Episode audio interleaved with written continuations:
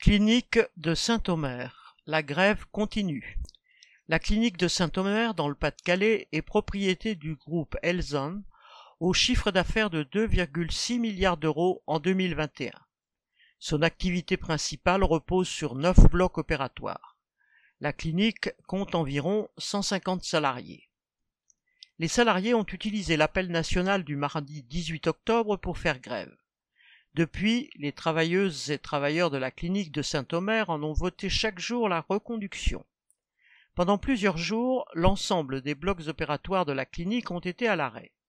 Samedi vingt-deux octobre, bien déterminés à faire connaître leur mobilisation, un groupe de grévistes est allé distribuer un tract sur le marché de Saint-Omer.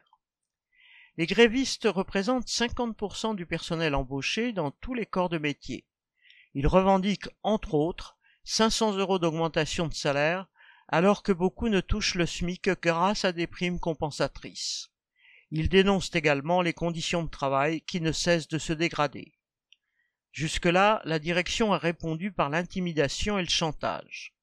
Vendredi vingt et un octobre, elle a organisé une réunion pour convaincre les grévistes, graphiques et chiffres à l'appui, que la clinique n'avait pas fait d'argent cette année. Mais les travailleurs en grève ne sont pas dupes.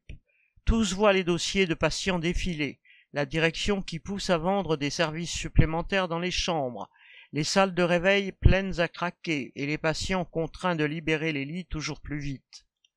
Le groupe Elsan, leader de l'hospitalisation privée, a largement les moyens de payer de réelles augmentations de salaire.